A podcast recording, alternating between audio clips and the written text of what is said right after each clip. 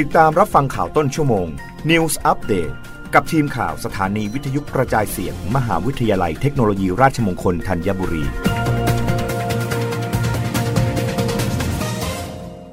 รับฟังข่าวต้นชั่วโมงโดยทีมข่าววิทยุราชมงคลธัญบุรีครับ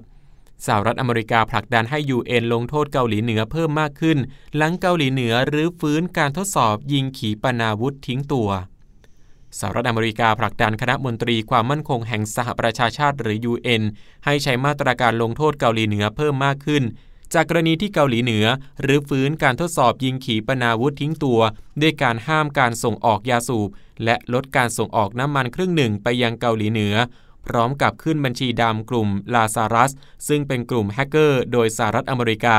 ได้ส่งร่างมติดังกล่าวให้กับสมาชิก 15 ประเทศ ของคณะมนตรีความมั่นคงแห่งสหประชาชาติพิจารณาในสัปดาห์นี้ แต่ยังไม่แน่ชัดว่าจะมีการลงมติหรือนำเสนอให้มีการลงมติหรือไม่หรือเมื่อใด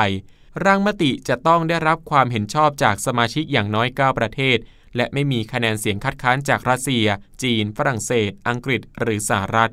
ซึ่งสมาชิกถาวรของคณะมนตรี และมีสิทธิ์ยับยั้งมติของคณะมนตรี รัสเซียและจีน แสดงท่าทีก่อนหน้านี้แล้วว่า ไม่เห็นด้วยกับการเพิ่มมาตรการคว่ำบาตรเกาหลีเหนือ เพื่อตอบโต้ที่เกาหลีเหนือ ทดสอบขีปนาวุธข้ามทวีปเมื่อเดือนที่แล้ว ซึ่งเป็นครั้งแรกนับตั้งแต่ปี 2017 เป็นต้นมา ร่างมตินี้เสนอให้ขยายการห้ามการทดสอบขีปนาวุธทิ้งตัว ให้ครอบคลุมถึงขีปนาวุธร่อน หรือระบบขีปนาวุธทุกชนิด ที่สามารถติดตั้งอาวุธนิวเคลียร์ได้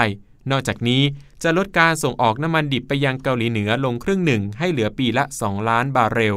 ส่วนผลิตภัณฑ์ปิโตรเลียมอื่นๆ ลดปริมาณลงครึ่งหนึ่งเหลือ 250,000 บาร์เรล โดยนายคิมจองอึนผู้นำสูงสุดของเกาหลีเหนือ เป็นผู้ที่สูบบุหรี่จัดคนหนึ่ง ซึ่งในร่างมติจะเสนอห้ามการส่งออกยาสูบและบุหรี่ไปยังเกาหลีเหนือด้วย รับฟังข่าวครั้งต่อไปในวันพรุ่งนี้เช้า เวลา 8นาฬิกากับทีมข่าววิทยุราชมงคลธัญบุรีครับ รับฟังข่าวต้นชั่วโมง News อัปเดตครั้งต่อไป กับทีมข่าวสถานีวิทยุกระจายเสียง มหาวิทยาลัยเทคโนโลยีราชมงคลธัญบุรี